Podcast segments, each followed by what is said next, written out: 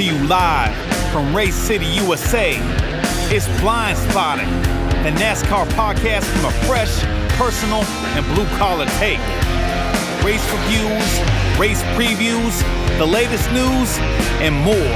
And now, your hosts, Michael Colbert, Andrew Coates, and Travis Sherrill.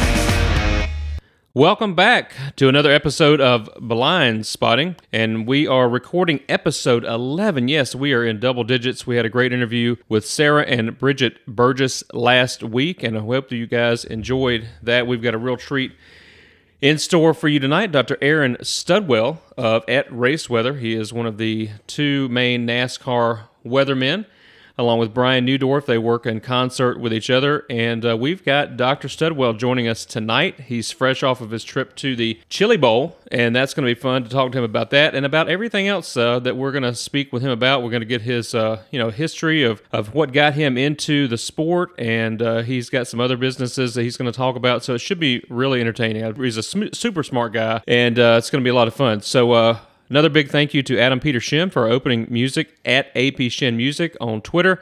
You can also follow us at NASCAR Blind Spot on Twitter, our Facebook page at Blind Spotting NASCAR, and you can always email us, blindspottingpodcast at gmail dot com. We have got an exciting next couple of weeks coming up. Next week's guest, and this is going to be really cool for us and for everybody else as well, we've got Rodney Childers joining us, and uh, he is the crew chief for the number four Ford Mustang out of the Stewart-Haas stables, driven by Kevin Harvick. So Rodney's going to be joining us, and um, that's going to be uh, a super interview, and you don't want to miss that. So, uh, but once again, tonight we've got Aaron Studwell, Doctor Aaron Studwell, calling in, and uh, we're looking forward to speaking with him. Uh, but let's get into some, just a real quick run-through of the news. Uh, as always, I'm joined by Andrew Coates and Travis Sherrill. Travis, you want to open us up with uh, some NASCAR news tonight? Yeah, just a couple things. Uh, a couple of Daytona five hundred rides were announced today. sixty-two-year-old Derrike Cope is going to run his final Daytona five hundred. This is interesting, if for no other reason than the vast majority of the field was not even born when Derrike Cope made his Cup debut. So that'll be interesting. He's going to be driving for Rick Ware Racing, and Jamie McMurray is going to trade in his Fox Sports headset for a driving suit and helmet, as he's going to run the Spire Motorsports number seventy-seven. Uh, Advent Help Chevrolet uh, in the Daytona five hundred. You know, I guess the other big news out of the truck series is that Thor Sport Racing, who has uh, raced for Ford uh, the last three seasons, announced that they are leaving Ford, and rumors have it that they are going to run Toyotas, but that is yet to be determined, and their driver lineup is yet to be determined. So uh, lots of news coming down. Stay tuned over the next several weeks, as we are three weeks, as we record this tonight, three weeks from tonight uh, is the Busch Clash on the road Woo-hoo! course at Daytona. Yes. And Ready. you know, if I'm leading the race at Daytona on the last lap and Derrike Cope happens to be running second, watch out. Yeah. That's right.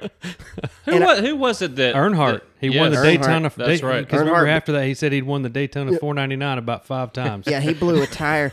And, and guys, I guess, uh, and we'll get into more of this with Doctor Studwell here in a little bit, uh, but we do need to mention that rapper and entertainer extraordinaire Pitbull has brought has bought in to Trackhouse Racing, a team that is owned by Justin Marks, who coincidentally owns GoPro Motorplex uh, here in Mooresville, North Carolina, the number ninety-nine Chevrolet. Uh, Pitbull has brought, bought into that team and is going to be a minority owner, and that's going to be interesting with driver Daniel Suarez, uh, as uh, more and more minorities are getting involved in NASCAR, which I think is a good thing, but I, I'm interested to see because, um, Andrew, we've seen these high-profile celebrities get in the sport before, and they do it kind of just to have their name attached to it, but nothing ever comes of it. So I'm interested to see how this works. Yeah, I think really the only person who was kind of a big star that has not walked away, and, and they have had moderate successes, you know, Brad Daugherty, but we've seen Marino and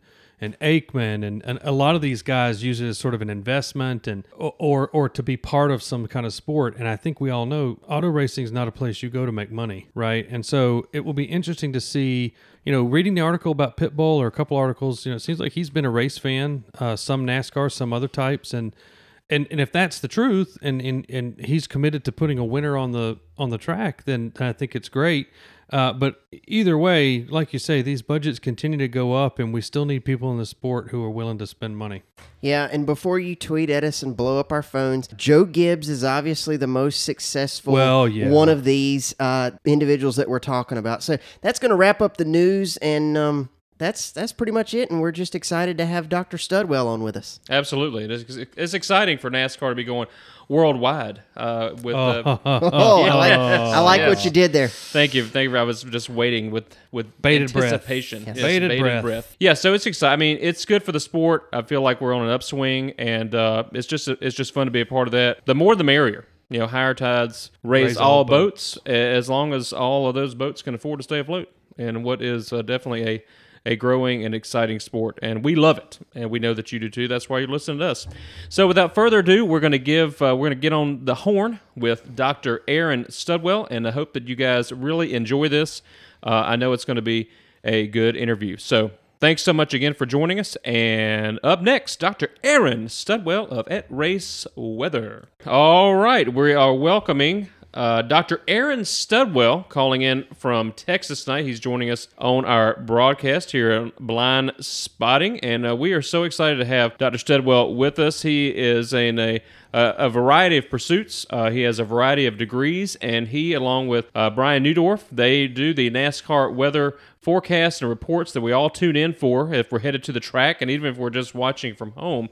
Uh, these guys get it done, and they deliver the news accurately and on time, and uh, it would not be possible to do, you know, a lot of the things that NASCAR does on race day without them. So welcome, Doctor Studwell, to our little show right here in Mooresville, North Carolina. So good to have you. Oh, it's great to be here. Thanks for the invite, and I know we've been talking about this for well, since at least twenty twenty. Yes, we go way back. Way, yeah. way yes. back.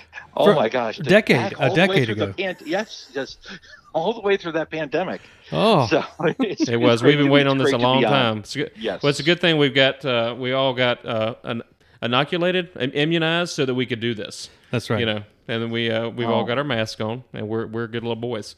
Yes, so, we are um, practicing social distancing across the country. Uh, very, Perfect. very, yeah, very much more than six feet, six states away. Yeah, that's right. Yes. So you uh, have uh, you know, been involved with NASCAR for a long time. Before we get into that, though, I know that you are hot off of your trip to Tulsa, Oklahoma. Uh, from last week, you attended the uh, the Chili Bowl, the Dirt Series, the big uh, the big to do out there. And everybody's competing for the Golden Driller. So, uh, how was that? Did you have, had, was that your first time going? And uh, just kind of tell us about your experience out there. That was my first time going, and I am absolutely hooked on that series, on dirt racing now. I've been to smaller dirt tracks, and just to see the midget, midgets out there, the, and um, oh my gosh, and then to see twenty-four on track. It is just, I had pit access, so all where the haulers and the drivers were. Uh, saw some people I had talked to before and never met. It was, it was just an absolutely phenomenal opportunity to be there. I was there Tuesday afternoon till Friday midday. Now, next year, I'm doing it different. I have to be there Saturday. I the two I watched it on T V, uh, saw the coverage, and that was... Yeah, I think I might have bitten my arm. I chewed my arm off waiting for that for the A main. It was that, a long wait was, for sure. That was a long wait, um, but well worth but, it. I mean, that was that was oh, exciting. Yeah.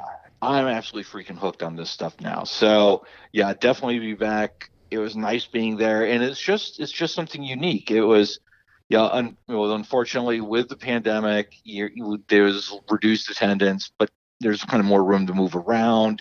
The trade show was probably about one-fifth the size it normally is because I was going to go out and do some marketing on the Exo Consulting side. That was, wasn't quite as successful as I had hoped, but my gosh. Uh, and Tulsa is a nice little city town. It's much nicer than I thought it would be. Some good dining options, some surprisingly good oyster stew for the middle oh, of the country. Okay.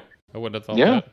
Yeah, I wouldn't have either. And I saw it on the menu, and I'm like, okay, I got to give it a go. And if I don't like it, I don't like it. That's fine. I was like, can I have a second bowl? Can I can I just get seconds on this? Thanks. No, it's definitely. And then, you know, like I said, saw friends, met people. And I, if if you're a dirt, even if you're not a dirt racing fan, and you're just like me, you're going to put something on four wheels and watch it go around fast, I would sign up and go and highly recommend that experience to anyone. Now, how far away is that from? Now, I, I think I misspoke and said that you were calling us from Texas, but you, actually you're in Norman, Oklahoma, aren't you? That is correct. I okay. wasn't going to. It wasn't yes. going to correct you, so it was all good. It just occurred to me. I was thinking Tulsa, Oklahoma, and he's not. That's not a far drive for him uh, to get to uh, to be on Tulsa time. I just had to slip that in.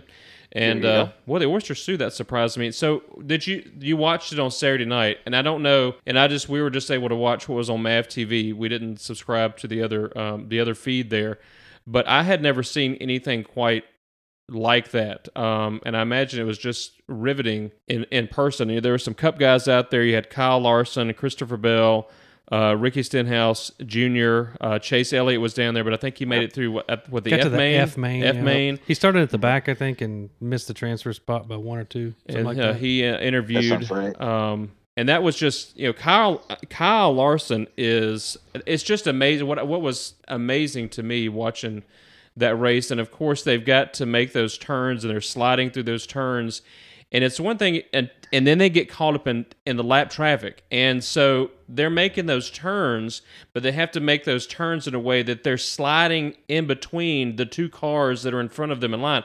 I just just phenomenal. I don't even have words. I was watching them like, how in the world? There's sorcery involved here, because I don't know how you do that, because you're so dependent on the other two guys doing what you think they're going to do. And Larson talked a little bit about that. Uh, just, I mean, fascinating just, just to watch those guys go around. And I can only imagine that it was just as uh, breathtaking in person. Yeah, it was about a two-hour drive up and really worth it.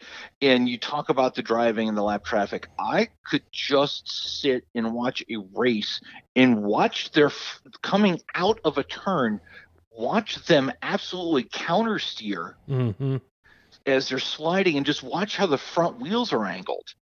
And it's just, it's breathtaking, like breathtaking, like you said. And I, I put this on Twitter, and I talked to uh, Garrett Smithley and Ryan Ellis a- about it after one of the races. Like, I don't care how, I don't know when, I want to get behind the wheel of one of those things. Mm-hmm. mm-hmm. I just want to try it. Yeah. Yeah. You know, and and what's interesting about watching that, I, I've not been to a midget race. I've been to some quarter midgets and stuff, but, um, you know, those things have, what, nine hundred horse in them? Wow.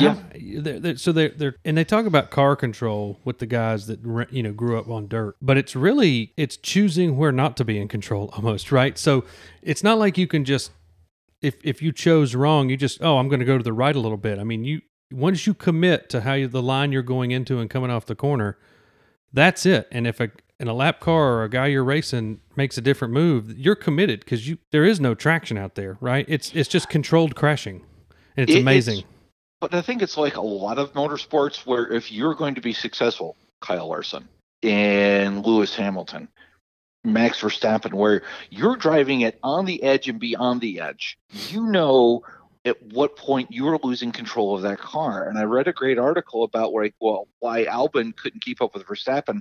He didn't have the confidence in himself or the machine to do that, but it's also because he's looking over his shoulder probably the whole time. You talk about the accidents, and you talk about, yeah, you know, I guess the biggest consequence is if you look at somebody like Christopher Bell, and this, and I'm stunned he walked away from it. And is not imputing what he was trying to do at all, because I know I couldn't do it, but he put it a little bit too far to the right, and yep. he took, what, seven tumbles? Mm-hmm. Six. Yeah. It, it was incredible to watch the consequences of that racing, and, well, and luckily he walked away from it, but, yeah, it, it just gives you a new respect for what somebody like uh, Kyle Larson and then Christopher Bell, too, who can go from surface to surface, what uh, Larson did mid-year last year, um, and going to these other dirt tracks and other tracks and just really saying, oh, I've never driven this kind of car before. Okay, let's go and right. win. Yeah, and he and he has done so. And, and you get, after seeing him do that, especially on the short tracks, well, even on the on spe- speedways, he runs up near the top, up near the wall. Yep. And you understand, yes, after seeing him race on that dirt, he is not afraid of it. He embraces it, and and you know it, you understand why he does it. He he feels comfortable up there. That's why he lives up there on on the edge. As you said, uh, I think th- I think that's a wonderful analogy, and I think I'm definitely gonna. You say that, and I think I'm definitely gonna watch Daytona through that lens now. Yeah, and watch him race through that lens, and just like anywhere he goes, you're right. He's gonna run up right by the buffer, or right up mm-hmm. by the dirt, or right up on the wall, and that's yeah, that's where his home is, and he's Absolutely. just gonna. Best example, and we'll we'll see it three weeks in, is going to be Homestead. Yeah, yeah, you know, that's true. And, and Junior talked about it. I think it was last year on the broadcast for N B C, where he said, you know, if you if you have the courage to run up high, you know, Richard Petty used to say it's better to run high because there's less ter- time to get to the wall. I think most people are afraid to run, run up there because it is so close to the wall. But he said, you know, if you can pull it off, you get that buffer of air off the wall that sort of exactly. helps turn the car. A lot of times the tracks. Um, if it's come in, there's more grip up there because so many guys are afraid to go up there and try it. And, you know, I think that's what makes those guys that come off of dirt, you know, they can drive a, lo- a race car that's looser than anybody else. And I think that when you watch those guys fall off, like a Stewart or a, or a, or a Johnson or those guys at the end of their career, it's, you know, they didn't forget how to drive a race car. It's, they're just not long, no longer comfortable as loose as it needs to be to drive it the way they used to. And, and you know, that happens to all of them, right? You know, they all get right. to the point it, where they just can't do it anymore because they're afraid. They know to. their reflex. Well, also they know, well. And their reflexes aren't as good, yeah. Their, their reflexes have slowed. And they, that's part of getting older. And that's part of, you know, I think once you hit your thirties, yeah, you, your reactions are going to start slowing down. Even if it's microseconds or milliseconds, you're, you know, you're loose one millisecond too long. And you're in the fence. And you have a lot more to lose, right? I mean, when you're twenty-five, yeah. you're invincible. True. So I have to say this. Christopher Bell went flipping at the end of the Chili Bowl. Yes. That's kind of crazy, right? But I'm sorry, the craziest person at the Chili Bowl is the flagman. well, like Stand there by that cone. The yeah. flagman's on the racetrack, like four feet from the cars. He's not in a stand. You know, he he's not really protected. He, he, that's crazy. Is he even? Here's the thing, and I I actually had somebody ask me about this last week, and I didn't have an answer.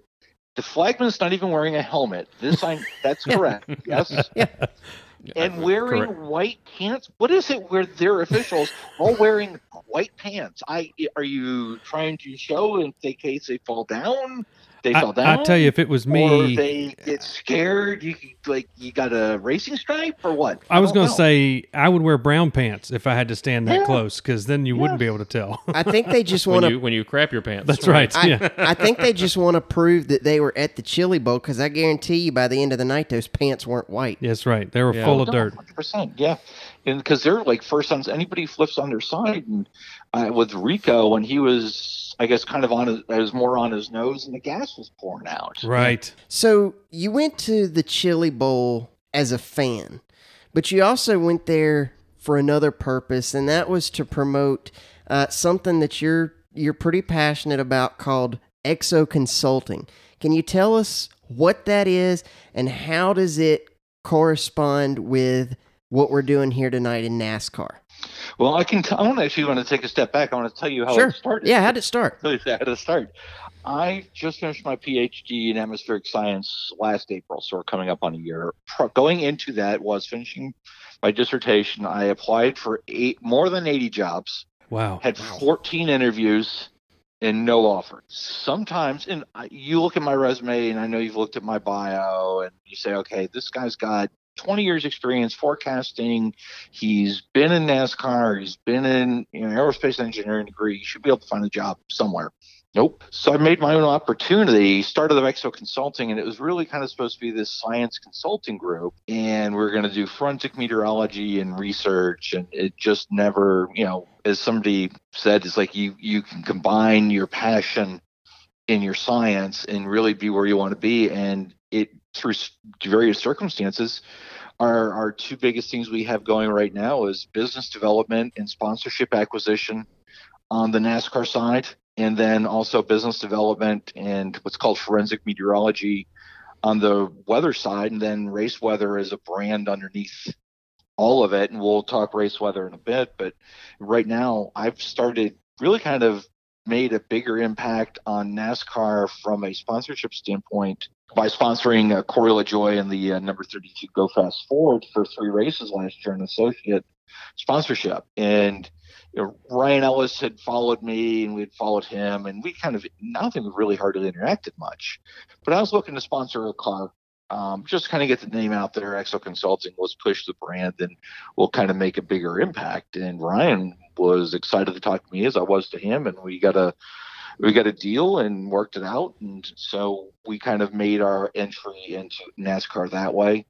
Uh, started working with Landon Cassill probably around the August time frame, and we've been working for uh, sponsorship development and acquisition for him uh, for twenty twenty-one and uh, really beyond uh, in both the Cup and the Xfinity Series. What's that like to sort of, your career's on a certain path, you go down, you know, it, it is no small feat to get a dissertation done with a doctorate. That is a, that is a, literally a lifetime's worth of work. And, uh, you know, now you're switching paths, uh, you know, are you just pounding the pavement? You talked about getting the, the consulting name out there. Like, what does uh, what's your day to day look like? You know, how how are you how are you getting not only yourself but your clients what they need? Well, it's funny you, you talk about that short path. I was talking to Bob Levine around Thanksgiving last year, and we were kind of just talking. It's like, yeah, I made a comment. It's been a short path from P H D in atmospheric science to sponsorship development, and he's like, yeah, it, it, that crossed my mind too. But he said with NASCAR, I just learned not to question some things.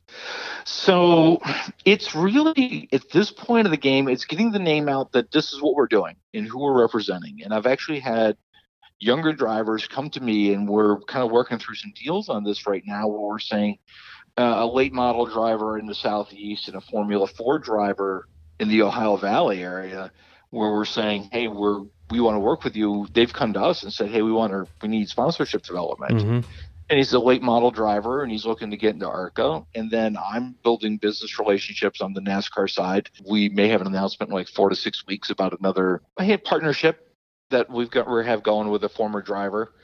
And uh, just it's a good path forward for both our companies. He would be doing driver development, uh, and I would be doing sponsorship acquisition, because driver development's what he knows, right. Sponsorship's what I knows. I knows. Jeez, this is why I haven't got any, I haven't got the sponsors yet. Uh, um, and we just have this way to work together. And this is one thing I've always been is about building relationships. And you know, it's hard to get away from the fact that if I haven't been, this is our nineteenth season of doing race weather. Wow. If I hadn't done mm. race weather for this many years and build up a good, solid reputation in mm-hmm. motorsports, it's probably not, this probably isn't happening. You know, a day to day is, from the motorsports standpoint, is going through a list of contacts and working with my marketing person, and she's helping with lead development. It's, you know, pretty much emailing, calling. It's going to a lot of former Michigan teammates of mine who mm-hmm.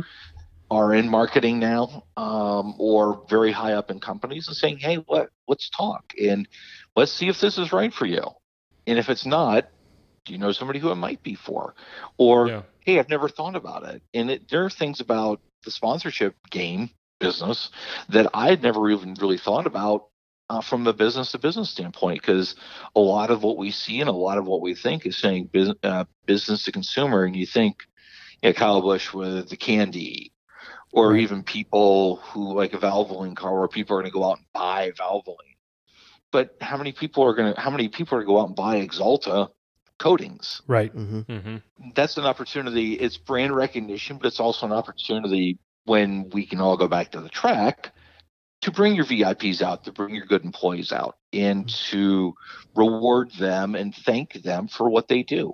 So how healthy is the sponsorship landscape? I mean, are we doing okay? Or is the pandemic, is it kind of like the recession of two thousand eight? W- where are we right now from, from where you're at?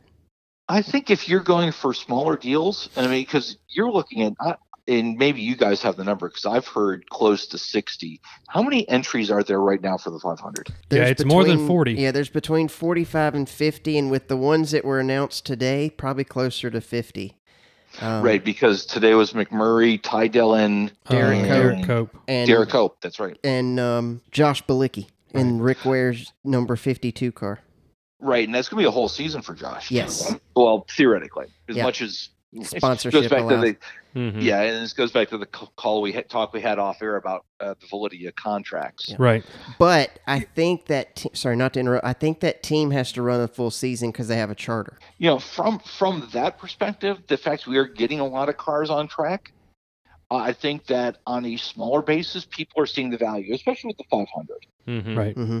Yep. But when you start going in and you're saying, hey, I need, you know, you're talking hundreds of thousands of dollars or millions of dollars, but nobody's doing full seasons anymore. No. Nope. So you, you, you work out scale down deals or two year deals. And I, I think it's just, I've had a lot of people come back and say, hey, that's really interesting, but I can't do it now.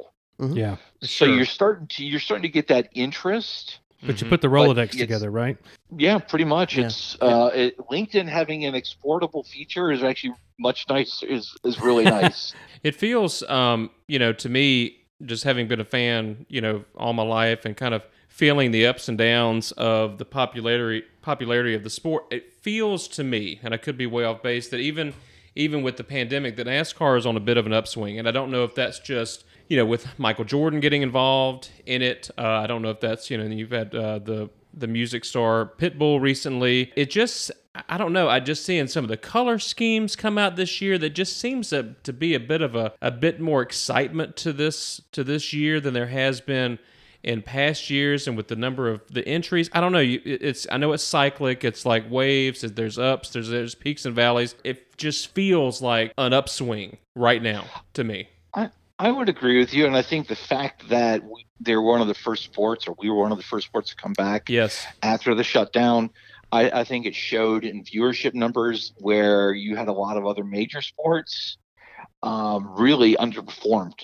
mm-hmm. um, in viewership, where NASCAR had very little drop-off. Yeah, and, and just the general sports fan, you know, just people that I know that are sports fans, they're not race fans. They're like, well, I watched the race because it was the it was what was on. And right. so, you know, NASCAR got it back out there, and then I'm sure they picked up a lot of fans just from, you know, people not having been race fans before, but that was on, and that was what was they were watching. And, and then, you know, this is kind of cool. This is, I, I actually enjoy watching this. And so it was a good opportunity for NASCAR, and I think they, they nailed it. I, I also think every sport had to tackle some of the social justice issues that came about. I think NASCAR was in a very, very difficult position. And then there's the thing at Talladega and, you know, the show of support that the garage area had. Right. Not just for Bubba, but for... And, of course, then they're like, well, it was there the last year. It was all a conspiracy, you know, it just nobody noticed it.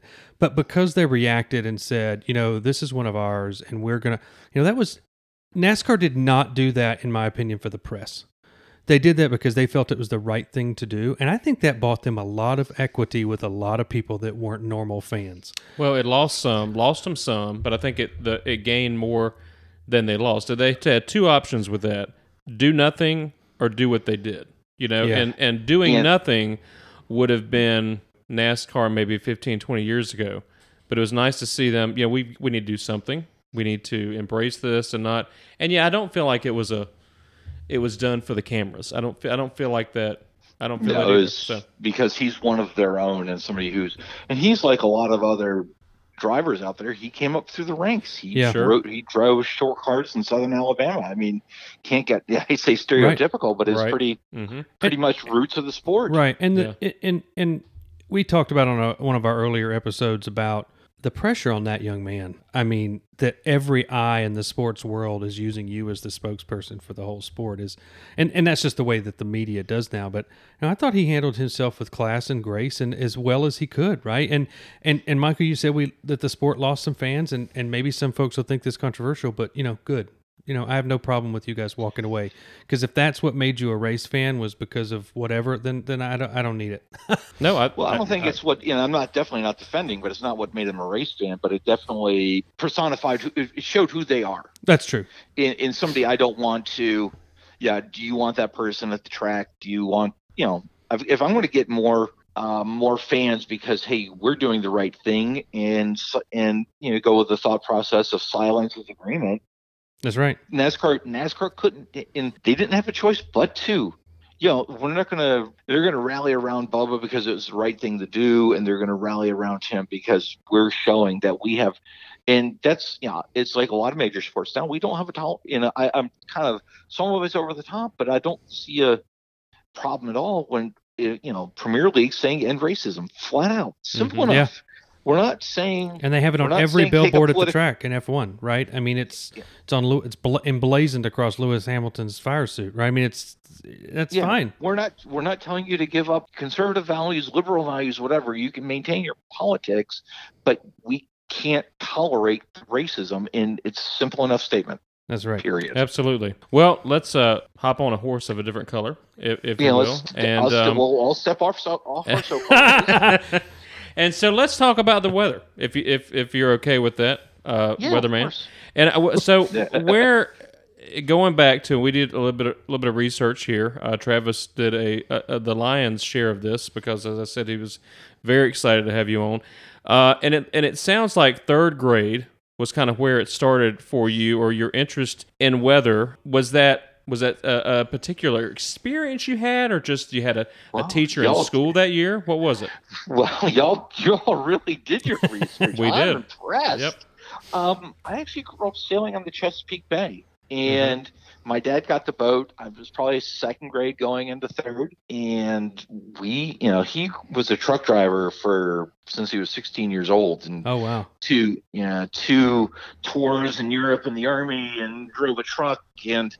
He transported like America Cup masts to no kidding sailboats mm. and cool. delivered yeah delivered bread in Brooklyn, and to watch all these communities and just, you know, go across the Northeast, and then he was across most of the U S for uh, a period of time. So he came home, and the last thing he want he and he loved the water. He grew up on the water in Connecticut, so the last thing he wanted to do was sit behind the wheel and go bumpity bumpity bump, because that's mm-hmm. what he does all week.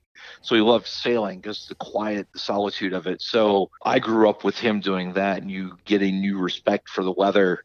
Uh, you're sitting in the middle of the bay and you're watching these storms roll in, and I became more and more interested in it. We had a tropical storm go through, and a tornado went like a mile within my house and all kind of, and damaged um, houses up the street from me. So we saw that, and it just became more and more.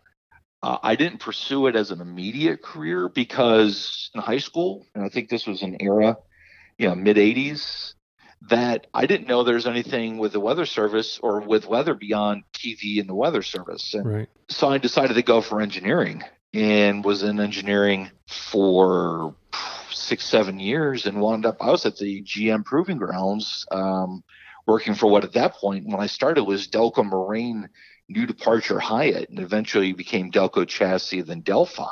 Oh, wow. Mm-hmm. Yeah. Okay. Um, testing and designing anti-lock brakes and base brake systems. That's kind of a cool job. That's cool. Yeah. And my first real experience with NASCAR was having uh, Sterling Marlin's Sunoco ninety-six up on the racks in our garage. And all of a sudden I'm sitting in, I'm sitting in my office, and they fire it up. What in the world? Yeah. That sounds like the world's ending. Yeah, I go wandering out into the um, garage, and they've got it up on a rack, and they still fired it up. So it's up, the base of the car is at eye level, and this thing's just rumbling. Like, I want to drive it. You're not driving. You're like, you're not driving it. I want to drive it. You're not driving it. Okay. So this was up in Michigan. You went there for college uh, from right. from Virginia. And so that was just, was that just something you were doing as part of the program you were in at that time? Or, or you, was that a, a were, job that you took at the, at the time when you were up there? Graduated from Michigan in December of eighty-seven, went back to the D C area, worked there, and then went back to Michigan after that um, for okay. personal reasons. And I, you know, I love Ann Arbor. I love the region. Just went to work for General Motors, and they were working on like different designs for base brakes for the mm-hmm. car. Interesting how all that ties together like, years yeah. later. I mean, the, with the car, and that's that's that's interesting. All those little events that occur in our lives that lead to what we end up becoming or end up getting involved in. So yeah, just kind of take us from there and kind of maybe help us connect the dots a little bit from that to your getting involved in NASCAR, and at some point you were called in to do some work at, at Indianapolis, and just just kind of walk us through some of that. Yeah, so I was at General Motors and kind of moving away from being on the, the test track and the lab and in the car and moving towards management. So I sat back and I thought, what could I do where I could maybe be a manager, but still still do the science mm-hmm. and something I was interested in. So I went and got a master's in meteorology from Texas A and M. Uh, wound up forecast uh, working working in some environmental engineering, then wound up forecasting in the energy trade sector. And around two thousand three, I was playing NASCAR two thousand three, and you know that was you know the, the heart of iRacing. Now I was in the chat rooms and we were talking about Hurricane Isabel, which was heading towards Dover on a race weekend, and I'm like, you know what? I'm just gonna. People are asking and asking. I was like, I'll just start a website. So I went and bought the domain and published it in Word and put it out there, and then. And Jay's Key started supporting it and supported the website and get the traffic. And then social media really kind of caught on. Uh, I had the opportunity to go to Indianapolis in twenty seventeen. And just honestly, I just went up because I was going to be close by and I got media credentials. I go in and you have assigned seats and I go back and like, I'm kind of, and I didn't realize it till later. It's like, okay, I'm in the dead middle, halfway back. So mm-hmm. I'm in the exact middle of the press room or the, yeah, the working area, the media center. Like, oh, I figured out why they did this. I'm central to everybody. I walk in Saturday morning. Pancras is one row up and to the left. and, and I've known I've known Bob, and Bob Bob's a good guy. Bob and I are friends. So I walk in, and he's like, "Hey," he's like, "Oh, I didn't know you're gonna be here. Yeah, I'm just getting in, getting set up because I wasn't there on Friday, but I got there on Saturday." He's like, "Oh, the radar." He's like, "Oh, there's some storms about thirty miles out to the west." I'm like, "Yeah, Bob, I got it." Yeah. Well, that was the, that was fortuitous. I mean, that worked out uh, well for. For you uh, it, and for, for them was, for them as well. Yeah, no, and the media and you know Claire B. Lang was just absolutely thrilled to have me there. And there are people who, now, I, and sorry, I didn't, I didn't mean to interrupt you. I was going to say, is that yeah. when she was starting on X M at the beginning? Like, is that the beginning of her X M career? No, I think it was a couple years in. But oh, okay. You know, she's just she knew who I was, and I yeah, you know, met I. talked with Steve O'Donnell and I talked with the track officials and here's what we're looking at. And, right. You know, texting people who are my friends, but maybe three rows back and I don't want to yell, but I, there was a point where I would do an update and I would get up and walk around the press room and say, "Hey, do you have any questions? Here's what's going on. Here's what we're seeing." So now I'm co- coordinating with the media and they absolutely love having me in there. And that's probably been the most beneficial part of it mm-hmm. is really having that, the strong relationship I have with the media side and with the team side as well. And being somebody who's not going to hype and get scared or run or, "Oh my God, the sky is falling." It's just, "Hey, look, here's what we're looking at. It's right. moving through a drier environment. It's not every single rain shower that we're going to see is going to make it here." Mm-hmm. And that we follow it, we track it, we understand why it works. And Brian and I have, we started out is almost like competition that we're trying to beat each other. And then we talked, we talked one one off season, like, "Look, look, we can't, we can't maintain that. We've got to work together." And then he started with the idea of the Patreon, and we've been, you know, as much as we can do it together. He had to stop with his new employment. Like I had to stop in part of twenty nineteen because of my employment at the time. I want to back up a little bit if we can. Most people, when they go to their first race, they go to their first race. But from what I understand, that wasn't the case for you. You actually volunteered in the pits at your first race? Yeah, first race I ever attended, ever, ever attended. I knew um, Adam Risher, who was a crew chief with Johnny Davis Motorsports, and I'll give you a, give you a time estimate on that one. That's when Curtis was driving. Okay. So maybe oh four, oh five? Yeah, he's driving the Zero car, I yes. believe. Yep. So I'm at Vegas, and you know this is when access was a lot easier. Mm-hmm. And I'm just, you know, putting the trim on, helping with the tires, setting the scales up, just kind of learning the job of it. Because I had gone through and interviewed for positions both with Ford and with uh, P P C Racing mm-hmm. and back in the Kenny Wallace days. Mm-hmm. And that didn't work out for personal reasons, but I still love the sport and love being around it. And this would give me some insight into what it'd be like. So, yeah, my first time at a race, I was down there, jeans and a t-shirt, pushing the car down the grid for uh, and then Busch Series qualifying. That's crazy. Wow. So you've got an aerospace engineering degree. Do you have any aspirations of trying to get another jo- uh, uh, or get a job inside the NASCAR industry, maybe working as an engineer for, for a team, or, or have, has that ship sailed, as they say? I think that ship has sailed. I'm yeah, I'm in my mid fifties. There are so many younger engineers that are driven, hungry, and know the tech. But also right now, I love what I'm doing.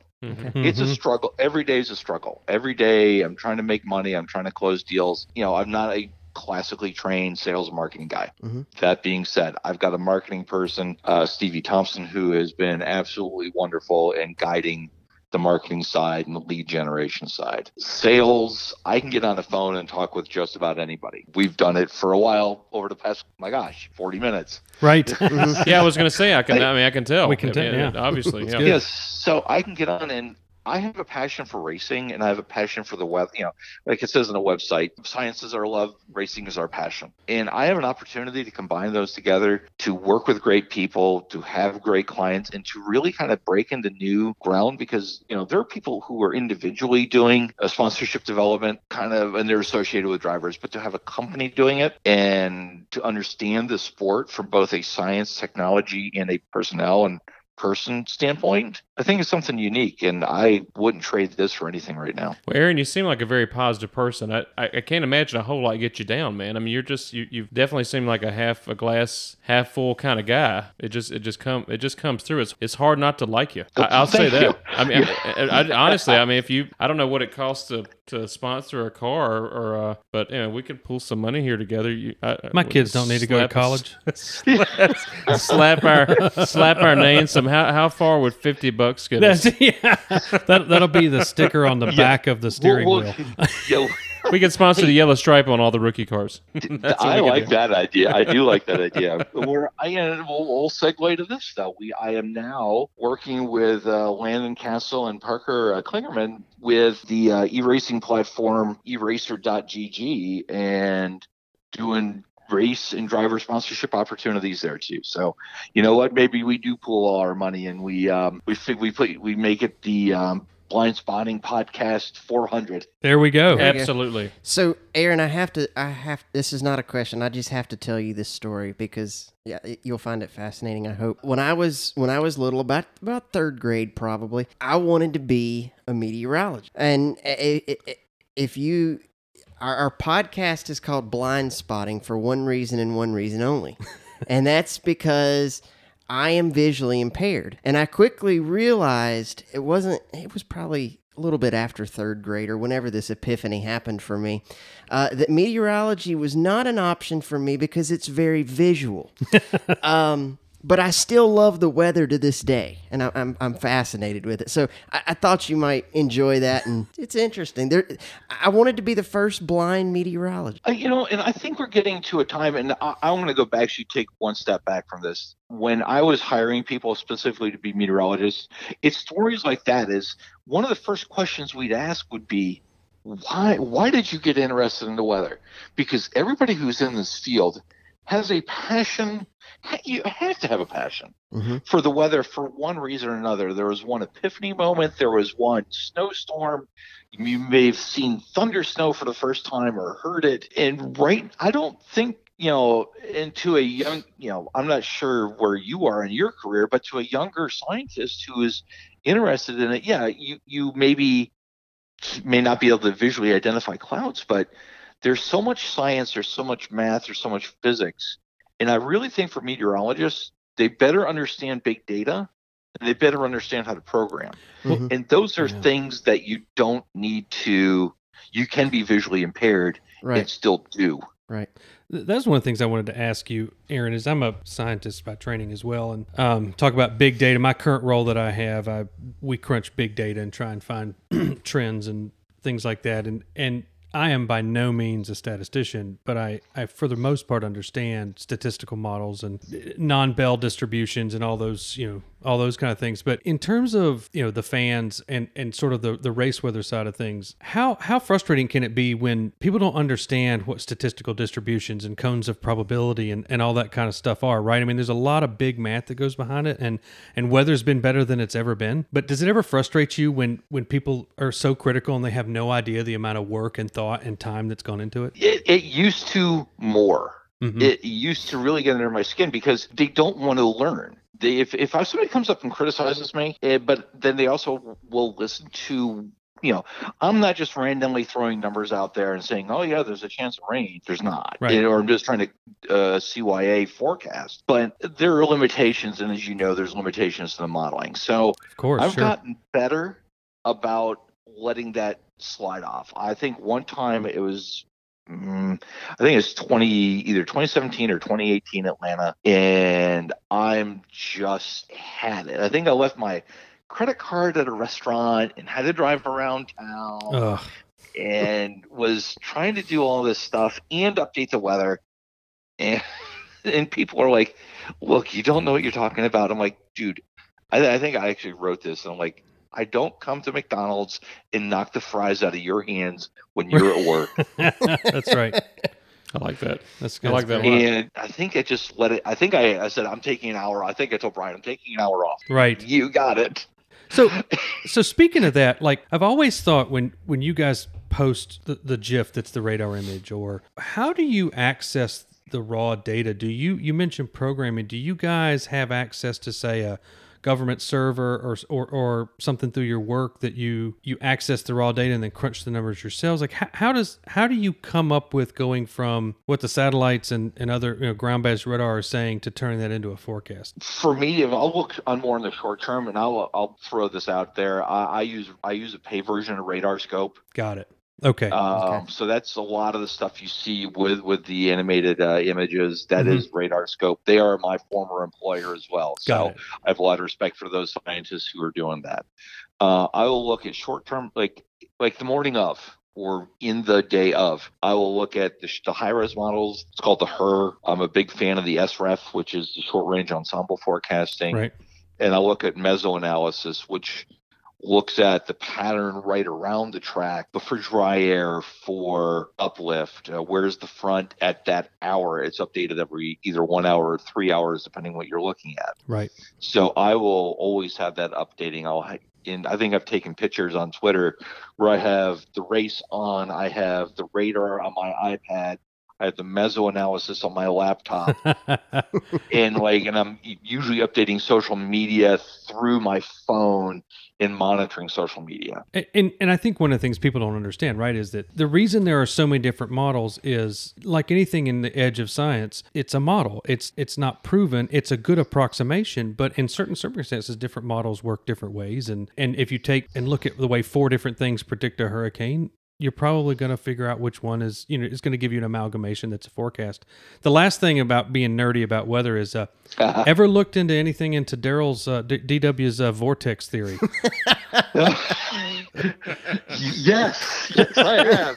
And there's actually a pen. That's actually been an idea for an article. The vortex theory itself doesn't work because of the way the track goes. Uh, it actually should, because we go in a uh, counterclockwise fashion. That's the same same direction as the low goes, so it, it should be drawing moisture in. And I'm I not going to go much more than this, but there is there's nothing to it. I, I honestly, I, I will stand here and say them sitting here, but so I will it would stand only here work. And say that. Should they go the other direction? They, then? They either have right. to go the other yeah, direction. We do, like, yeah, we right. do the other exactly. We or have, go to the like, southern like, hemisphere. Yeah, or yeah, we can do, we can do that. We can just we can just go. We just move it to Australia. NASCAR Brazil. How often? How often do you hear about V eight supercars being rained out? Yeah, exactly. That's true. Probably That's about true. As much as you hear about Australian drought, actually. But anyway, yeah, exactly. Aaron, one of the things that I've wanted to ask is, well, this I guess this is a three-part question. How beneficial would it be for either teams or for NASCAR to hire a meteorologist? That would be part one. Part two would be, how much would it cost? And then I guess part three would be, would you be interested? Um, I want to start with part three. Yes, I'd be interested because I've already called. I've already tried to talk to NASCAR and sent NASCAR emails. Okay. That being said, uh, yes, I've tried. Okay. Uh, I, I know it's beneficial to teams mm-hmm. or in one case manufacturer, because I know a company does have a direct contract with a manufacturer, so they're getting support, and it's mostly how close is the rain, is there lightning, um and the, the is there lightning is not necessarily a safety thing. It's like, I'll go to the Justin Haley example, where if you have the right equipment in place, you can tell that there's an X percent likelihood you're going to get lightning in the eight mile radius right in over the next fifteen minutes. Mm-hmm. So you can set your pit strategies to that. I think it'd be very beneficial for NASCAR from a safety perspective. Usually some tracks have local meteorologists who will be on track or be on call. Oh, okay. I didn't know that. That's interesting. Okay. I didn't know and that either. So I, I think they want to go the right direction, but I'm not sure and I, I, I I'm going to say it once, and this is pure speculation, liability. I don't know.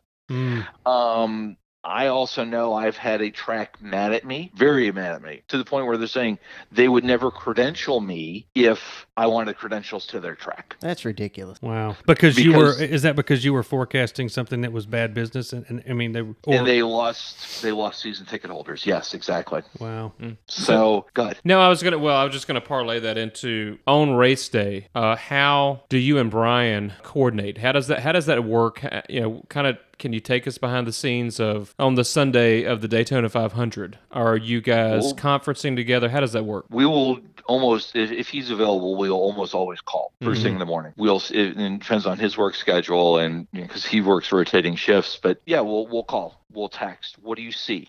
What do you think? We'll actually talk going up into the race. If, hey, what do you see as the timing? What do you see as the mechanisms? And we'll sit and talk for twenty, thirty minutes about mm-hmm. the forecasts and collaborate and say, what do you think? And we'll come down to, and he's the big odds of racing guy. That's his Right, that's his metric. Right, yeah. That's his thing. I will input. I will say, here's what I think. And then it's also, what does that number mean? And you know, we don't always have a chance. We don't always have enough characters to define it. Right. What's mm-hmm. the odds of an official race? Well, an official race now is, are we back to it being halfway? It's halfway or the end of stage two, whichever comes first. Sooner. That's right. Okay. Yeah. So when is it going to be an official race? You know, go back to Justin Haley. We've got an official race there. You know, then we're forecasting the weather and how NASCAR is going to react. How long is NASCAR going to wait? That's right. Mm-hmm. You know, yeah. You know, it depends on the race. We waited four days. At Texas. At Texas. I did, I did count how many days that was. Yeah. Is that so, the Is that the I, worst you've ever seen in your nineteen, twenty years? I mean, I don't ever remember yeah. racing on a, obviously no, it, on a Wednesday, but I mean, I, it, it never let up. I mean, it just no. And she was talking to somebody around Christmas time. Like, I think I was still tired from that week. It was perpetually on the go. It was always we were always updated. There was always a because they were trying to track dry and they were trying to race anytime they could. So anytime between during quote business hours, we were up and going, and it was updating every hour. And then people asking questions. Questions between teams, media, mm-hmm. people, fans, and I want to go back and you, we, I'll, I'll use the uh, internet term of trolls. Yeah, I had a reporter, and I I don't want to miscredit it. I had a Fox reporter D M me and said, "Do not let them get to you. You do it." No, because I think I had overreacted. I yeah. think I said something. And she's and she wrote after the race, look, well, you guys do a great job. Thank you. Don't let them get to you, because you you sit and you realize that you it's it's ninety-eight percent of the people are genuinely appreciative of the effort for and sure. the work. Yes, mm-hmm. and it's the two percent who are looking for attention or are genuinely bitter or frustrated. I don't think I'm not. Uh, yeah, ideally, you want to watch the race too. uh, exactly. Ideally, sunny and seventy-five every single weekend. That doesn't do a lot for my web traffic or my web. That's ad. What I was going to say. You have to work for your web. Traffic, right? I mean, mm-hmm. the days that it's at California or Vegas, you probably don't have a whole lot to do, but, uh, you know. No, I've had a Daytona five hundred where I crashed my uh, what, my hosting server. I go to I go to update it, and I can't get in, and I go to the webpage and just drop the WordPress. I go to race weather dot net. It's just like it just churned and went to a blank screen. I'm like, oh, this isn't good. You Montoya'd it like a jet dryer. Yeah. Yes. How many how many drivers does it take to blow up a jet driver? Yeah. One. One. Yeah. I was um, actually watching that race from a hotel room in Europe, and so I was up at like three in the morning trying to watch the race, and then he hits that thing, and it kind of like the Chili Bowl. I'm sitting there for ninety minutes trying to pin my eyes open like Odysseus, and finally ended up going to bed about six in the morning with that silly thing. Yeah, I did um, a I did a call from Budapest. I was over there doing a sabbatical, research sabbatical, and I called in to lab traffic to give the forecast, and it's like eleven thirty, and I'm uh-huh. down in the lobby of the hotel because I don't have any reception in my room. I had to do a web call. I'm sitting in the lobby wow. at midnight, around eleven thirty or midnight local. I'm like, yeah, I don't see how this would work if I was in Europe full time. Did you get to go to the baths while you were in Budapest? That was my favorite part. I did. That I was did. Amazing, wasn't it? All right. Yes, I know this is not a, a European travel podcast, so we'll... No, real real quick, Hungaroring. If you get to go to Hungaroring, I would go. I oh, just, yeah. We saw Formula One race over there, and I honestly think we're the only Americans in the whole place. We're walking up the hill, and there's like a food vendor truck, American hot dogs. I'm like, what the? Yeah. And they weren't. They were probably just sausages. Yeah. This is the part of our program where Travis and I go to the bathroom while Andrew talks about his yeah. world travels with with, yeah. the, hey, with uh, other hey, world I'm travelers. We, Travis time. and I have never been anywhere. It is getting close to your dinner time. So what is the, what's the most difficult track or region for you to to to make a weather forecast? What Where is it most challenging? I would assume somewhere on the coast, but I could no, be wrong. I'm honestly going to say the two, I'm going to say they're pretty much tied. Pocono. Yeah, it rains yeah. every year there. It rains every year. You've got mountains, and it's really far away from radar. Oh, yeah. So, okay, okay that's interesting. Yeah. Yep. And you, you, so you kind of have to guess, and you look at satellite. Um, and another one's Bristol. Because you're down Daytona, in the hole. You're down in the hole. You're down in the mountains. Roanoke's fairly close, but it still tends to overshoot a bit. Plus, you've mm. got geographic effects. We saw this a couple years. I don't know, it's like this past year. It's like the rain would go right up to the edge of the mountains and stop, which is exactly what we forecast. It's like, hey, we're going to have rain in the area, but I don't think it's going to rain at the track. It may rain like eight, nine miles away, but we know it's not going to get past that mountain range. And that's that micro environment. Weather that's just fascinating. Yes. You know, I if, you know been in the if you've ever been to the Bay Area, right? And you're in San Francisco and it's fifty-eight and foggy, and you drive sixty miles south to San Jose and it's one hundred ten. You know, it's amazing how that happens, even in like like you say, a Bristol. And yeah, I've got a great example of that. And I was out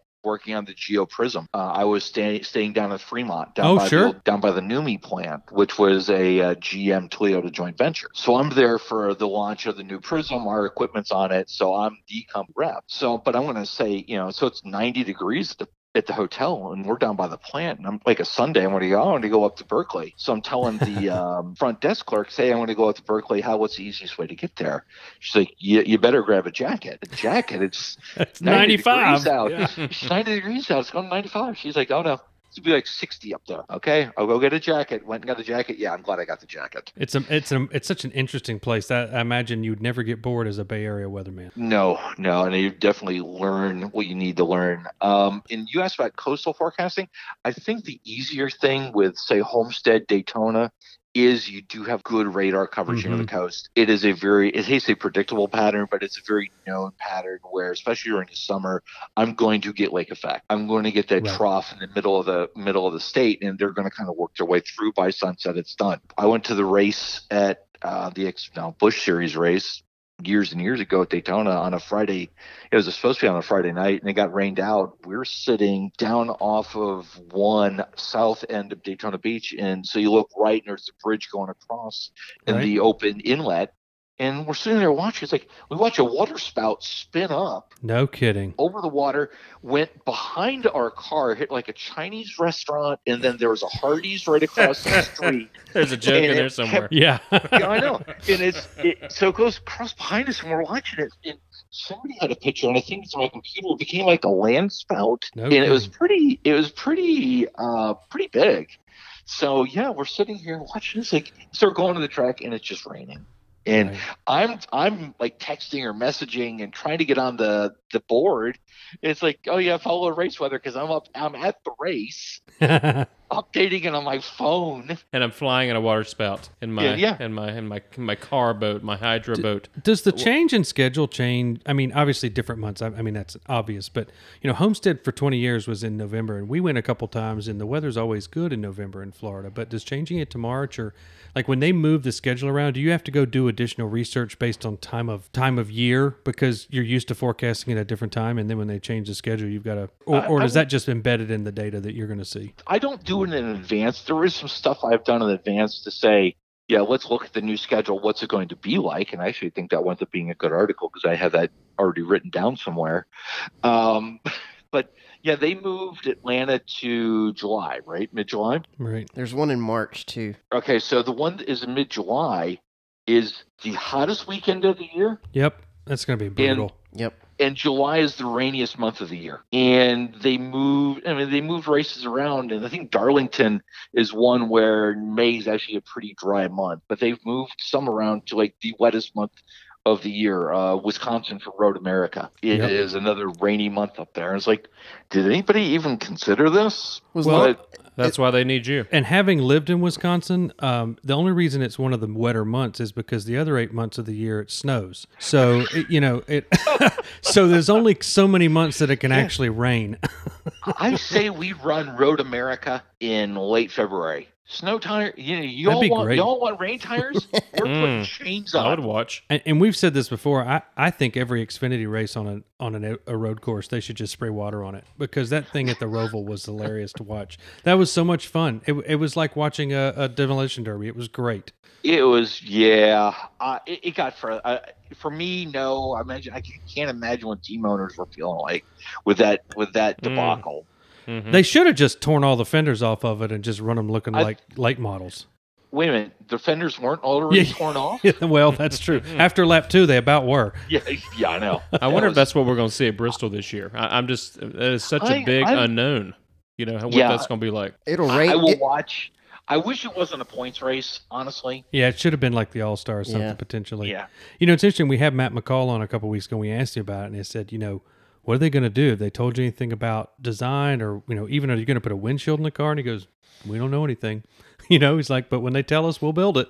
You know, so I guess they're all just... Yeah, they know They know now, because I talked... Um, who was it the other day? I called and was talking about coming on with us. Tony Gibson. Tony Gibson, Tony Gibson at Stewart-Haas. And I, I talked to him last week, and they were going to start building the Bristol cars this week. So I guess they've got en- enough to start building those out. And we're going to have him on in a few weeks, so we'll. I look forward to talking yeah. to him a little bit more about that. So, and I think yeah, the gonna... win and you're in thing, if it was get in on just points like it was in the early part of the chase, or if it was a season-long thing, I definitely would be a little more upset that it was a regular season race. But given the fact that you kind of get mulligans now, especially if you've got a win or think you're going to get a win, it's probably not such a... But it's going to be interesting. Mm-hmm. It's going to be... And we're supposed... Yeah. We're, we're going to be going, and we'll probably look like...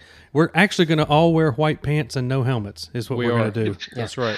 And take and our yellow cones. You're gonna, and you're going to be you're going to be right down on that... Uh, fit the wall between pit road. We That's right, in, with a flag. We need to get yes. some of those goggles that jockeys well, wear, yeah. and so we can just there. keep taking off the goggles and throwing them, you know, as we're riding around oh, the track. Um, I, I've got I will one give more. Chili Bowl. I will give Chili Bowl credit. I want to go to your dirt thing in a minute. Everybody was wearing masks.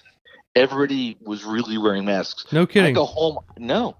I go home on Thursday, back to the hotel on Thursday. I take my mask off, and my face was just I can see the dirt and caked. like a, I like, a, like up, a raccoon, I was but up at not the eyes, the mouth. Yeah, I was up at I was up on turn three, uh, going into turn three, and the it's just coming up. Like, I didn't even think about it, so I go home and take the mask, or hotel and take the mask off, and there's like dirt caked up on my nose. I'm like, well, it makes sense. Okay, let me just watch. You know what's probably funny is now people will just start wearing masks at the Chili Bowl because they realize they got a, they didn't breathe dirt for five hours a day. That's true. Oh, I still had dirt in my nose. I don't know how. So if there, and this is uh, one question I wanted to ask you, and I, and I, I kind of already may know the answer just based on our, you know, our, our communications leading up to this. Is there a weather event in particular that you, that you haven't experienced that you that you would like to? And you've probably experienced most of them, but is there something that you've never been a part of or seen in person that you'd like to see?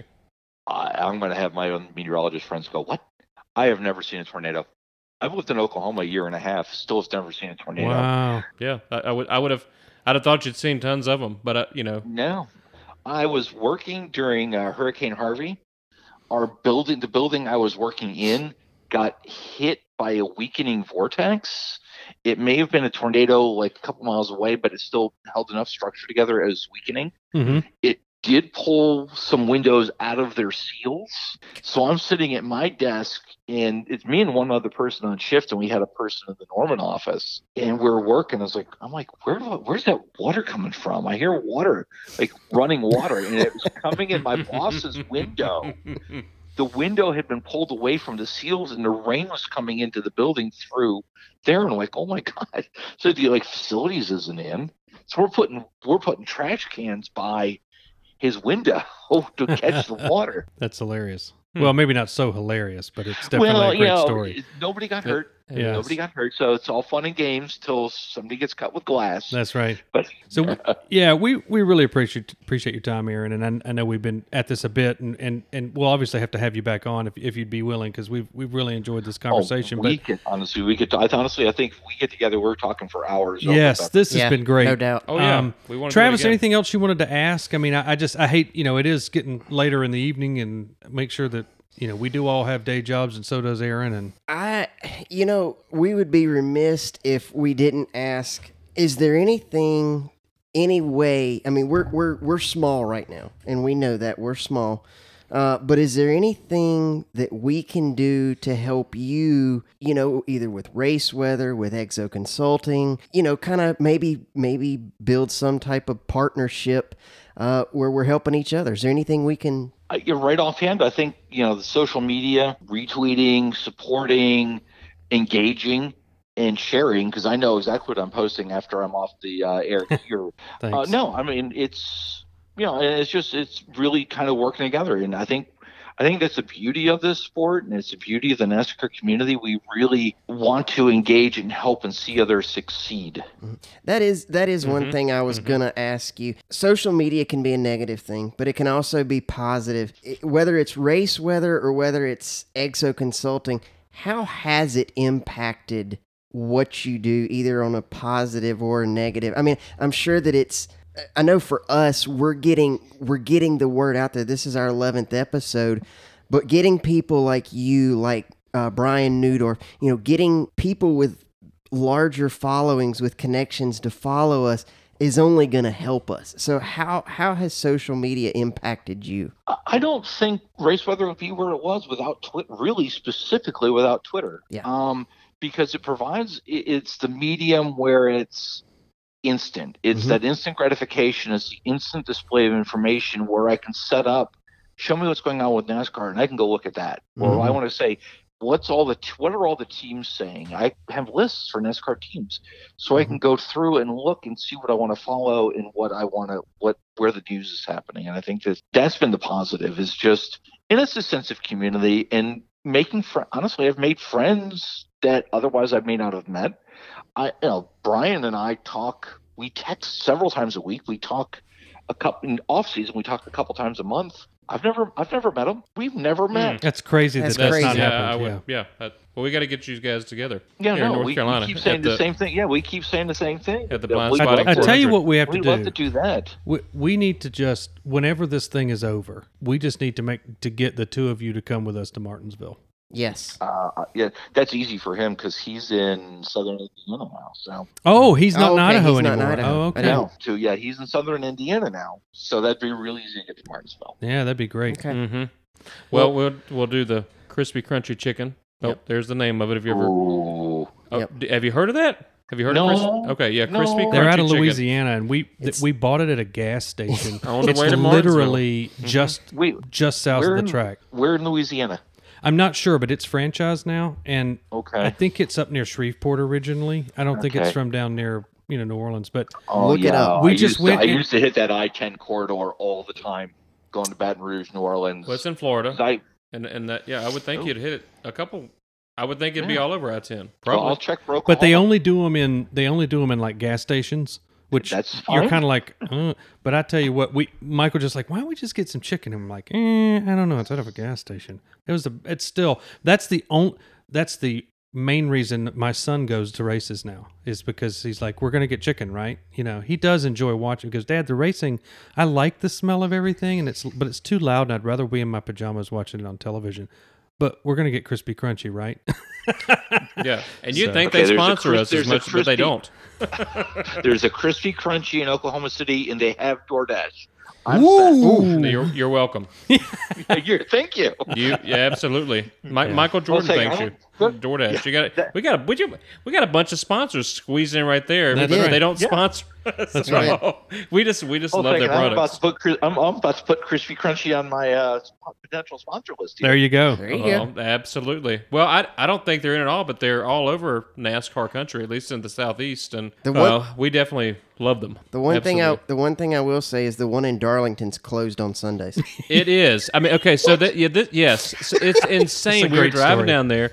and we're on. Is it? Is it five? five it's not five hundred one. It's one, whatever the I road is. Know, the highway we, that goes down in yeah, there. I we think see it the is sign. five oh one, but yeah. yeah. And through through Pageland, and that's which is where they have the Watermelon Festival. That's a story for another time. Yeah. I have been to that. It's a lot of fun. So we, we veer off, and we're going off in the beaten path, kind of like, so we're in this town, if you've ever seen Doc Hollywood. And I know what, you know what I'm talking about, that little town he volunteers yeah, Michael J. Fox. Michael movie, J. Right? Fox. Yeah. So it's yes. a little town like that where they probably have their own Watermelon Festival, their own Hog Festival, their own Hog Queen, et cetera. And we pull into this... Uh, filling station. We walk in and they have a little grill, and the late and it's a crispy crunchy franchise. We walk in, she she has a hairnet on, Aaron, a hairnet on. She's running the register and it smells like chicken in there. And so we said, well, we're, can we get some chicken? Uh, we don't cook on Sundays. This is race day. And there we're fifteen, twenty minutes from Darlington. We don't cook we don't cook chicken on Sundays. Why the heck why the heck you have a hairnet on. Yeah, easy, it's, easy. It smells like chicken. That's right. Yeah, I have to yeah. click but, the... So anyway, that was fun. Well, we founded it... Well, we went to the Maryland Fried Chicken, which there was... I hadn't seen that in years. And we yeah, found a Maryland yeah. Fried Chicken, and they had sh- and they had popcorn shrimp, which I love. So we it worked out. It worked out in the end. But anyway, we've gone off on a... Well, well Chris, food. We could, yeah, I mean, chicken's you, you, worth going off hit, on. You've, you found you found my other passion. Food. Yeah, there you go. So you talk yes. about food in NASCAR and food near tracks. I'm. That's a whole. You know, there's another article for us. It yes. is. Well, and, and the hot dogs at Martinsville are phenomenal. I mean, you hear about them, and they yes. really are good. They're like two bucks. And remember and, when they changed but them? It's, it's terrific. They there changed was a big them from Jesse uproar. Jones to whatever they were, and they're red. Yep. And they're and they're and they, phenomenal. They've gone back. They to really them. Are good. Um, but yeah, well, that's a whole. No- we could do a whole other show on just yep. eating. That's one of the things that we wanted to bring. When we decided to do this, like little things that most people wouldn't know if you're going to a race, that that sort of twist on it, and uh, we finally got that in on the eleventh episode. We did. It only took so, a little while. Well, when we come out to Tulsa to the Chili Bowl, you're gonna have to show us around. I and I I learned a bunch of tricks that nobody explained to me the hard way during that trip, and I will take you for some. You beer drinkers can, can be, and the- we'll find a place for a good beverage and stories. And um, there's some little tricks about Chili Bowl that you'll save a lot of money by doing. So I definitely okay. oh, want to share that with you guys. Okay. Yes, share that with you guys, and uh, be great hanging out and get you introduced and um, get your show known. I love yeah, that, this. We'd appreciate that. That's awesome. Well, we, yeah, we, that would mean a lot to us. And if there's anything we could, you know, ever do to help to help you, um, and we've we have really enjoyed talking to you, Doctor Studwell. It's been it's been a real pleasure for us, and I hope I hope that you've enjoyed it, and I hope that you'll come back and talk to us again Absolutely. Sometime. My gosh, I, I appreciate the um, invite, and we've talked about this for so long, and I'm glad we. Yeah, we were going to do it. We had a choice to do it last week, but I think talking about Chili Bowl and those experiences and uh, sharing them with your listeners, I think it's been perfect timing, and it's been a great uh, being on with y'all. I appreciate the invite, and uh, whenever you want to have me back, we'll just set it up. Give me like a couple hours notice, and we'll be good. Okay. That sounds, sounds good. good. That that sounds awesome. And um, so we're going to uh, close up our interview with Doctor Aaron Studwell of Race Weather. And your your website is raceweather dot net, dot, not .com, raceweather dot net. Yes. Yep. Somebody and, else um, took it, and you, he uh, he offered you to sell it for like three grand or something, and you said, that's all right. Like, yeah. Just get .net. That's no problem. Yeah. And then, yeah. of course, your Twitter feed is at, at Race Weather, and um, and then you and uh, uh, Brian Neudorf do some work together through the is it the Patreon, uh, the the website you guys have together. Or, uh, Patreon dot com slash race underscore W X M A N.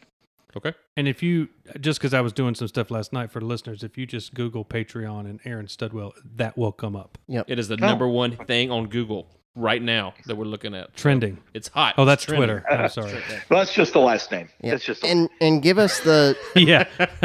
We won't go. That's there. Another show. That's a whole other yeah. show. For for anybody interested out there, give us the Exo Consulting social media and website information. Uh, it's exo consulting dot net, and it's at Exo Consulting on Twitter and on Facebook, and then Exo Consult on Instagram. And having Stevie on board. Uh, when I first interviewed her, her first words on top of the notepad she had was Instagram in all capital letters. So she gets it where uh, this old guy does not. We've talked about Instagram too, and the three of us don't understand it, which is dating us a little bit. Yes. But we'll figure it out. Maybe, maybe yeah. with maybe with the help of Exo Consulting, we'll figure it out. We can, you know what? We we have all kind we have all kinds of services. Now we're getting come on, we're getting into sponsoring races on uh, the E-Racer platform. So we're we're branching out, but staying in the sport. You betcha. That's great. That's well, great. We wish you nothing uh, but the best, and um, you know, you get we, we enjoy listening to you, and we'll be definitely tuning in on, on race days to get your forecast, and we won't give you a bunch of heck about it if you get it wrong, because uh, but you but but you guys, uh, you and Brian get it right most of the time. So we we appreciate the time and effort that you guys put into it, and uh, I, it would be awesome we could have you guys on together. That would be crazy. Oh, uh, yeah, we had actually talked about that, and I think that's a fantastic idea. Yeah, that'd be a lot of fun. Let's, that would be let's fun. do it. Let's let's, let's make it. it happen. So, Perfect. well, we will let you go. You have given us a, a lot of time, and we appreciate it, and we will, uh, uh, Travis, anything else, buddy? No, just uh, thanks for joining us, and uh, hopefully we have a good season. Hopefully the weather's good. Uh, I know you can't control that, despite what some people say, what? but... Um, You know, just uh, I'm just ready for the season to start. Absolutely. Oh, that's one hundred percent with you there, Andrew. No, nothing else. Thanks, uh, thanks, Aaron, for joining us. Really appreciate yep. it. Love all the work you do, and uh, it's kind of neat to to finally talk to somebody that you followed their Twitter for two two years or so, and now that now you get to actually put uh, put the voice with the. With everything else. Hey, we, we know that guy. We know that's that right. Guy. Yeah. We've met him. We know somebody famous. So, yep. Someone, that's right. And we know that Studwell guy, too. Oh, yeah. Oh, my goodness. Yes. All right. Well, thanks for your time. Thanks for Thank joining us, and uh, good luck this year and All everything. Right. Thanks so much. Talk soon. All yes, right. sir. Thank you. Bye. Bye-bye. Bye-bye. Bye. I hope that you enjoy that as much as we did. Uh, that is a cool guy, Doctor Aaron Studwell, joining us tonight on Blind Spotting, and uh, we covered, I mean, all, we were all over the map, but we had a great time, and I think I think Aaron did too. Uh, so we really appreciate uh, his time with us tonight. Next week, next Tuesday, January the twenty-sixth, we have Rodney Childers. That's right, that that guy, that Rodney Childers, crew chief uh, for Kevin Harvick, the number four Stewart-Haas Ford Mustang. Rodney will be joining us next Tuesday. Obviously, very excited about that. On February the second, former Cup driver Jerry Nadeau will be joining us. He's going to actually come in person and be in studio with us, so we are very tweaked up about that, about having Jerry in studio with us. On two nine, we've got Scott Kazura, uh, former crew chief in the Xfinity and the Truck Series. On February the sixteenth, we have Tony Gibson, uh, the production manager, uh, over oversees a lot over at Stewart-Haas. And then the final February... Uh, date uh, is the twenty-third, so the twenty-third of February, we are going to have Eddie DeHunt. Eddie DeHunt, if you don't know who that is, and most of you probably do, is the spotter for Chase Elliott. So we are going to have Eddie on with us, so that's going to be a good conversation, probably tons of stories that Eddie is going to share. So we've got an exciting lineup. I hope that you're as excited about it as we are. Uh, once again, you can follow us on Twitter at NASCAR at Blindspot, Facebook at Blindspotting NASCAR, and you can always email us blindspottingpodcast at gmail dot com. Once again, thank you to Adam Petershin for our opening intro music at APShin Music. And uh, again, thank you, Aaron Studwell, Doctor Aaron Studwell at Race Weather on Twitter, uh, one of the fine, fine NASCAR meteorologists that we follow each and every week as we are preparing to either go to a race or watch a race. So thank you, Doctor Studwell, for joining us, and we will see you next time on Blind Spotting.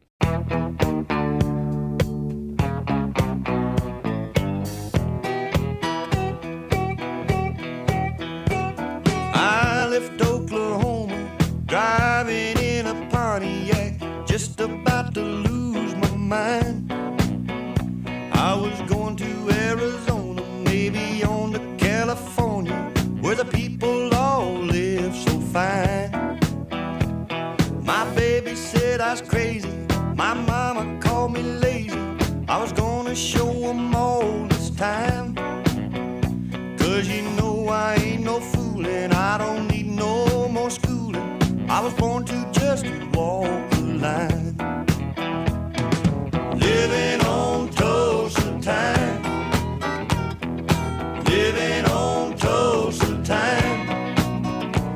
Well, you know I've been through it when I set my watch back to it, living on.